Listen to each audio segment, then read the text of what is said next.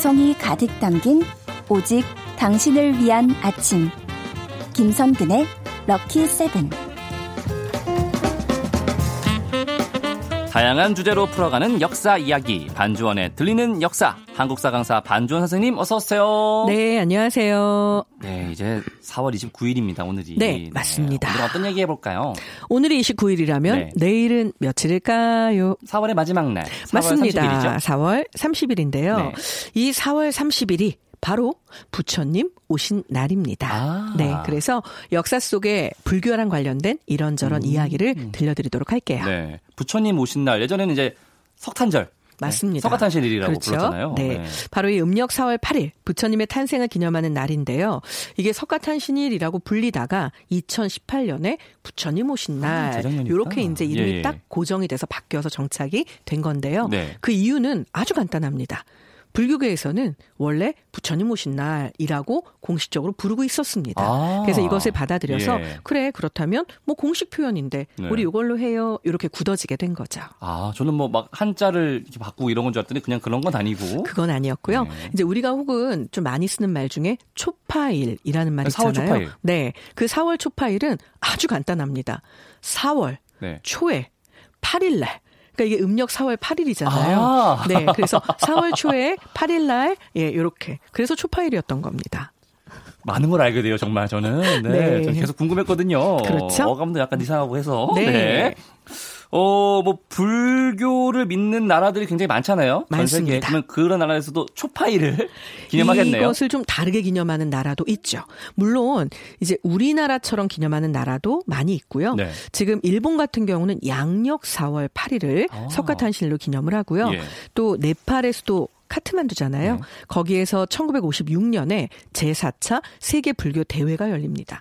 여기에서는 공식적으로는 양력 5월 15일을 석가탄신일로 하자. 이렇게 얘기가 나온 거죠. 네. 하지만 우리한테는 스승의 날이죠. 예, 그렇죠. 그리고 이제 국제연합에서는 1998년에 세계불교회의의 안건을 받아들여서 양력 5월 중에 보름달이 뜬 날을 석가탄신일로 합시다라고 했는데요. 했는데. 이게 얼마나 헛갈립니까? 그렇죠. 래서 우리는 그냥 초파일 계속해서 유지하고 있는 중이죠. 아, 그렇군요. 사실 네. 뭐, 보름달이 어제래, 오늘이래, 막 이렇게. 그럼요. 헷갈리면은. 15일에 한 번씩 뜨는데. 그러니까 뭐지 저게? 네. 이렇게 헷갈릴 수 있는데. 맞습니다. 좋습니다. 사실 뭐 불교 하면은 뭐 교리 같은 건 저는 잘 모르니까 네. 절이 먼저 사찰이 떠오르거든요. 맞습니다. 우리나라에 유명한 절들이 많잖아요. 너무 많은데요. 그 중에 삼보 사찰 이야기를 들려드리려고 삼보. 합니다. 네. 자, 삼보 사찰. 삼보라고 하면 뭐 말 그대로인데요. 일단 우리나라에서 가장 오래된 절은 삼보 사찰하고 또 별개로 우리가 알아둘 필요가 있잖아요. 자, 고구려 소수리망 때 사실은 이 아도화상이라고 하는 사람이 있는데 이 사람이 창건한 강화도의 전등사. 요게 우리나라에서 현존하는 절 중에는 가장 오래된 걸로. 네. 그다음에 이제 현재까지 전해지는 가장 오래된 목조 건축물. 예, 요거는 예. 봉정사 극락전입니다. 네. 자, 이렇게 있고요. 삼보사찰은 경상남도 양산에 가면 통도사가 있어요. 네. 그리고 합천에 가면 해인사가 해인사. 있죠. 그리고 전남남도 순천에 가면 송광사가 있는데요. 네. 요세 개를 요렇게 합해서 삼보사찰이라고 부릅니다. 아, 그 사, 이름이 삼보사찰이 아니라 합쳐서 삼보사찰이거든요. 네네. 그리고 이 삼보사찰은 다 의미가 있어요. 예. 그러니까 통도사 같은 경우는 자장율사가 이 절을 창건하는데요. 자, 자장율사는 중국 유학을 마치고 돌아올 때 네. 불교 경전과 빠라밤 석가모니의 진신 사리를 가지고 돌아왔다. 와. 이렇게 되어 있습니다. 예. 그래서 결국 불경과 불사리를 가지고 귀국을 해서 그 불사리를 여기 통도사에다 앉힌 거예요. 우와. 모신 거죠. 네. 그러니까 이거는 불보 사찰인 거예요. 음. 자, 그래서 지금 보는 불교에서 가장 귀하게 여기는 게 불, 법, 승 세 가지가 있거든요. 네. 자, 부처님의 몸 그 자체가 있는 거죠. 그래서 여기는 불보 사찰. 아. 그래서 여기는 지금 이제 진신사리, 그말 그대로 진신사리가. 부처님이 계신 예. 거예요.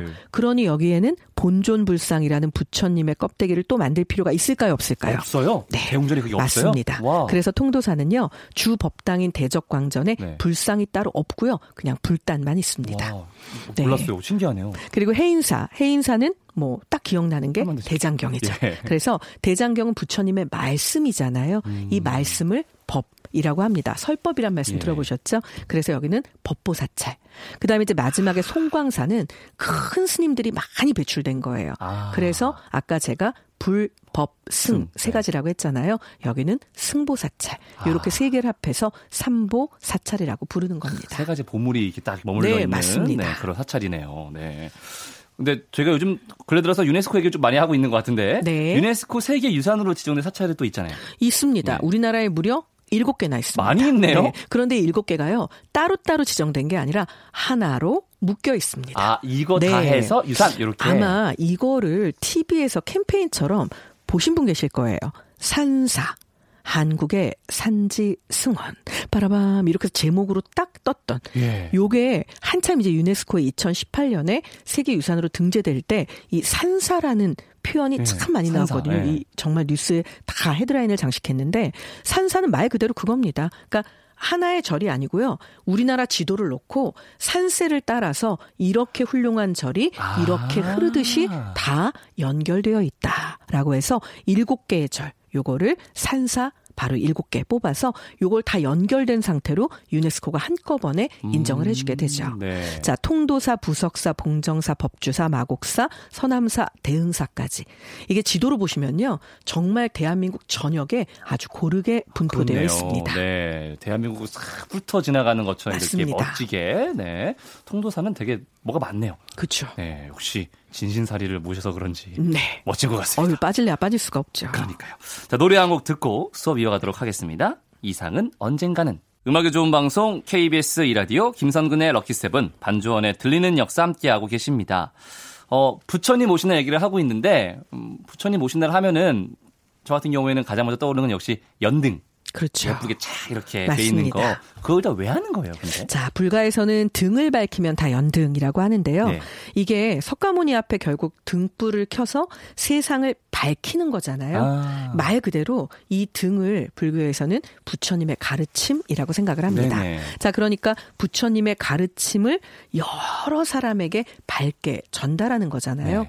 그래서 등을 공양하면 광대무변한 공덕을 얻는다. 음. 이런 이야기를 하기도 하죠. 네. 자, 그래서 나의 소원과 염원을 담아서 이게 꼭 믿어, 정말 내가 믿으니까 이루어졌으면 좋겠어요. 라는 신실한 믿음까지 얹고 여기에다가 번뇌와 무지로 가득 찬 어두운 세계를 부처님의 지혜로 샥 밝혀주는 거죠.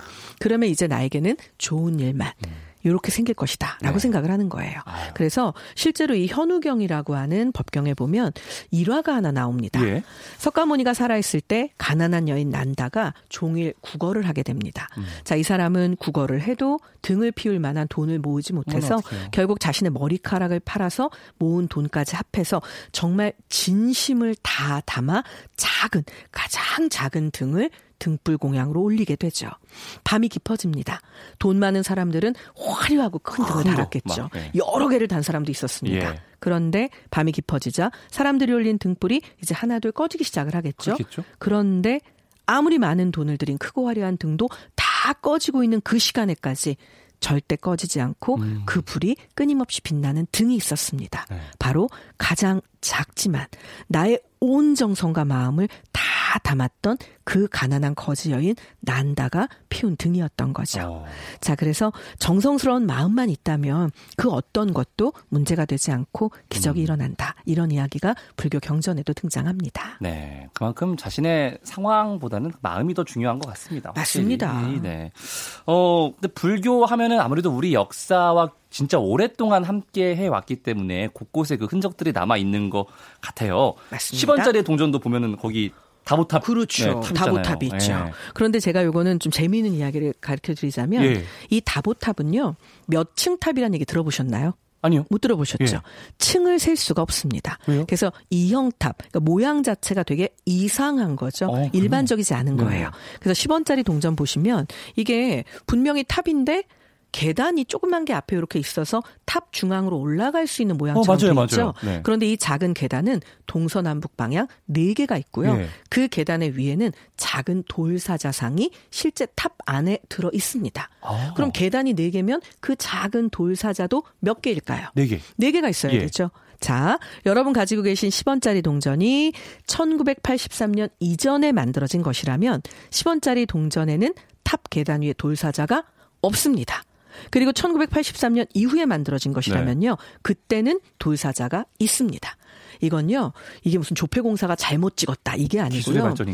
또 등장합니다. 일본인들이 원래는 돌사자 4마리였습니다. 그런데 3마리를 가져가 버리죠. 헤이 네. 그래서 지금 현재 남아 있는 돌사자는 한 마리밖에 없고요. 이게 83년 이전에 있었던 10원짜리 동전은 없는 쪽 방향을 보고 만든 거예요. 아. 그리고 이후에 만든 10원짜리 동전은 있는 쪽 방향을 보고 만든 거죠. 야, 네. 참 우리 역사와 정말 밀접하게 관련이 있는 그럼요. 나라네요. 그 너무나 나라도. 밀접한 네, 관련이 있고요. 그렇네요. 네. 여기에다가 뭐 더 더해드리자면 사실 기왕 다보탑 얘기 나왔으니까 그 다보탑의 짝꿍이 있죠. 모양은 다르지만 맞습니다. 바로 석가탑인데요. 네. 맞는 얘기하는데. 많은 분들이 두 탑의 모양이 너무 달라서 이게 무슨 쌍둥이야라고 생각을 하시더라고요. 예. 둘은 높이가 같습니다. 네. 자, 이게 높이가 같은데요. 예. 문제는 이 높이가 같은 또 하나의 탑. 이름이 뭘까요?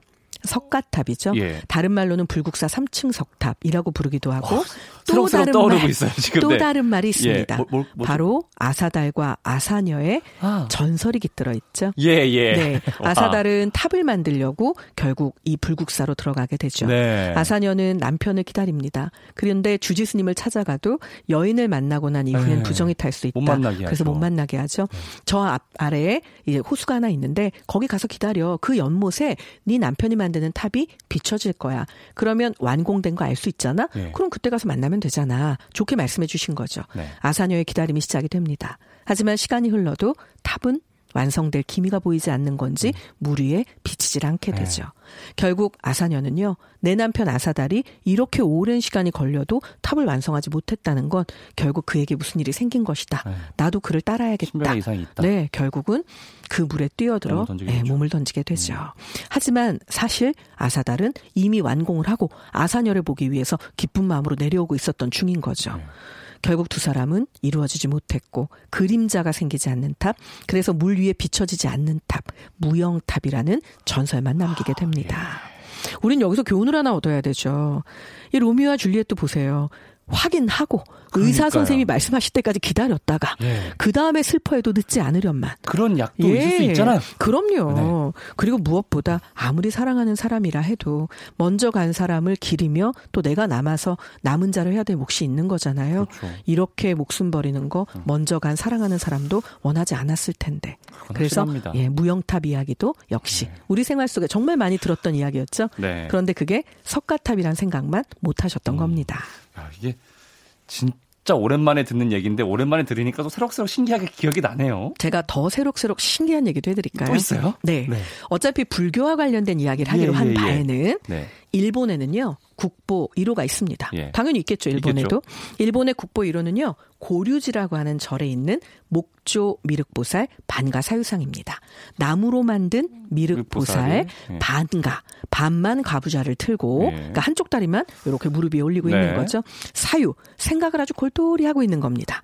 어디서 많이, 많이, 많이 들으셨죠? 보던, 네, 그런 느낌인데. 예. 우리나라는 네. 삼국 시대에 고구려 백제 신라 모두 통일 신라까지도 다 이 불상을 만듭니다. 예. 다만 우리는 금동 미륵보살. 반가사유상이죠. 네. 자, 우리나라가 먼저 만들었고요. 모양이 너무 똑같고요. 그래서 우리나라 사람들이 이야기합니다. 누가 봐도 너 이거 우리나라에서 가져갔거나 우리나라 사람이 만들어준 거 아니야? 그러니까요. 일본은 딱 잡았대죠. 그럴 리가요. 국보 1호 이문이다.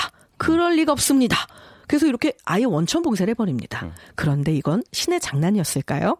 자, 우리가 알고 있는 1960년 교토대학의 대학생 한 명이 어머나. 이 불상을 보러 갑니다. 국보 1호. 예. 어, 부처님이 너무 신묘하게 본인을 바라보면서 대자대비하게 자기를 불렀대요.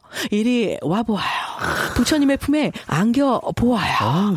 그래서 정말로 이 교토 대학생이요. 네. 정말로 부처님한테 달려가서 끌어안습니다. 국보 1호를요. 어머나. 그런데 나무로 만들어져 있잖아요. 부러졌나요? 빠라밤 새끼 손가락이 똑 부러집니다. 남의 나라 국보 1호가 어떤 나무로 만들었나 알아보려고 우리가 부러뜨릴 수는 없잖아요. 예, 그렇죠. 하지만 기왕 부러졌으니 이제 성분을 분석을 하고 네. 그 나무가 어떤 품종인지 되니까요. 알아야 복원을 하겠죠. 예. 그래서 드디어 품종을 알게 되었습니다. 일본 땅에는 없는 나무였죠. 아이고. 아이고, 우리나라 경상도 네. 남부지방 일대에서만 일대에서 만 만? 자란다고 하는 적송이었습니다. 아, 네. 자, 이제 누가 봐도 너네 우리나라에서 가져갔지? 아니면 최소한 우리나라에서 원료랑 기술자를 데려라도 간 거지. 중요한 건 너네 나라 국보 1호는 우리 거 맞잖아. 이렇게 된 거죠. 예. 이제 더 이상 일본인들도 뭐라고 이야기하기가 어려워진 부분입니다. 그렇죠. 불교 때론 이렇게 속이 시원한 한방도 가능하네요. 역시. 어, 불교와 관련된 용어 중에요. 혹시나 네. 우리가 되게 편하게 쓰는데도 이게 불교 용어였어? 이런 게 있나요? 너무 많죠. 또 많아요? 어, 정말 이렇게 너무 신기해요. 인간의 이성으로 논리적으로 도저히 어떻게 납득이 안 가요. 예. 그럴 때 우리는 뭐라고 얘기를 합니까? 불가사의하다. 그렇죠. 예. 불가사 의하다. 네. 불가사 리하면 바다로 가셔야 되잖아요. 어머나, 그렇죠. 불가사 의하다. 예. 이 불가사 의는요. 바로 말로 나타낼 수 없고 마음으로도 헤아릴 수 없는 오묘한 이치와 가르침. 요것은 불교 용어입니다. 불교 용어였어요? 네. 그래서 불교 경전인 화엄경에요. 부처의 지혜는 허공처럼 끝이 없고 그 법인 몸은 불가사의하다라는 말이 나옵니다. 그 다음에 또 있습니다. 또 자? 이건 한번 맞춰볼까요? 네. 너랑 나랑은 정말 하늘이 맺어준 인연 같아. 네 글자로? 천생연분? 그렇습니다. 예. 천생연분? 천생연분은 불교 용어입니다. 솔리드 용어가 아니었군요. 네. 자, 천생연분에서는요, 우리가 이렇게 생각하면 되죠. 상추를 기릅니다. 이때 상추 씨가 있어야 되잖아요. 그렇죠. 그게 인입니다. 인연이라고 할 때 인. 그 상추가 싹이 자라나기 위해서는 물하고 염분하고 햇볕 같은 주변 환경이 예. 필요하잖아요. 그게 연입니다. 아. 그래서 인연이라고 이야기를 하는 거죠. 네. 자, 이 천생연분의 천생이라는 말도요. 지금 우리가 살고 있는 이 현재 시간이 일생입니다. 만약 다음 생에 윤회를 해서 태어나면 이생. 이생. 그러니까 천생은 천 번을 거듭 태어나서 너와 내가 인연으로 이렇게 맺어지게 된 거죠. 그러니 뭐 너무나 대단한 얘기잖아요. 어, 갑자기 그냥 되게 가볍게 썼던 말인데 천생연분이란 네. 말이 오늘 이제 집에 가셔서 예. 예, 아내분을 남편분을 보시거나 네. 혹은 내가 지금 사랑하고 있는 사람을 보면 아 빠라밤 저 사람이 나의 천생연분 조심해서 사용해야겠네요. 네. 네. 뭐 이 말 외에도요. 예. 사실은 우리 정말 많이 쓰는 말 있죠. 내가 무언가에 너무나 정성을 쏟았습니다. 그런데 이것이 공허하게도 아, 헛되게도 뭐 모두 그거는 무너졌죠. 뭐, 예. 뭐라고 얘기합니까? 도로아미타불. 맞습니다. 예. 도로 아미타불. 자, 그래서 보람 없이 애만 쓰는 경우를 음. 도로라고 하고요. 아미타불이라고 하는 건 서방 극락세계의 부처님 자체를 뜻합니다. 음. 결국 도로 아미타불은 10년 공부 도로 아미타불 요런 유래로까지 전해질 정도로 우리한테는 뭐 익숙한 단어죠. 그렇죠. 네. 근데 사실은 이것뿐만이 아니라 더 많이 있습니다. 수리수리 마수리라는 말뭐 들어보셨나요? 이렇게 마술사들이 네. 마술할 때 수리 그럴 것 마술이? 뿅 이런 거 하는 거 하지만 아니에요? 실제로 수리수리 마수리는요 그 뜻이 아닙니다. 자, 요거는 예? 수리수리 마수리. 자, 이게 수리라는 말이요. 길상존이란 뜻입니다. 길상존이 뭐냐면 네. 아름답고 착한 징조를 가져다 주는 말을 한다라는 뜻입니다. 아. 그러니까 수리 수리라고 하면요 아름답고 착한 기운이 있는 말을 합니다 합니다 합니다라는 말이 되는 거죠. 네. 거기에다가 마하술이잖아요.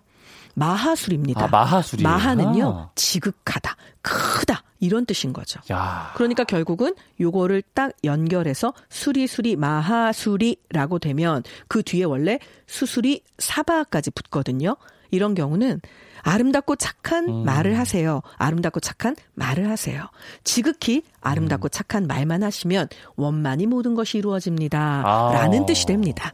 그래서 수리수리 마수리 요거는요. 어떤 이렇게 마술쇼에서 하는 말이 아니라 예. 실은 불교 용어입니다. 아, 가는 말이 고와야 오는 말이 곱다의 실사판이었군요. 네. 자, 그럼 마지막으로 하나만 하고 우리 얘기 끝낼까요? 네. 사람들이 무질서하게 마구 떠들고 덤벼서 뒤죽박죽 난장판이 됩니다. 네. 네, 글자 뭘까요? 아수라장. 맞습니다. 예. 아, 역시 똑똑한 우리 야. 뿌디. 네. 그 아수라장. 이 아수라도요, 마찬가지로 불교 용어입니다. 어, 참 들으면 들을수록 새로운 걸 배우는 기쁨과 함께 네. 그동안의 저의 무지함을 돌아보게 되는 무지하게 무지했네요, 정말로. 네. 하지만 뭐, 무지한 걸 알았으니, 예. 이제 또 열심히 노력하면 된다고 소크라테스가 얘기했잖아요. 그렇죠. 너 자신을 알라. 네, 이제 천생연분을 조금 조심해서 쓰고 수리수리 마하수리를 많이 하는 네. 그런 하루가 됐으면 좋겠습니다. 역시 오늘 수업도 최고였고요. 최고의 수업은 다시 듣기 해봐야죠. 검색창이나 팟캐스트에서 김선근의 럭키세븐 검색하시면 됩니다. 선생님 오늘 수업도 감사합니다. 안녕히 가세요. 네, 다음 주에 만나요.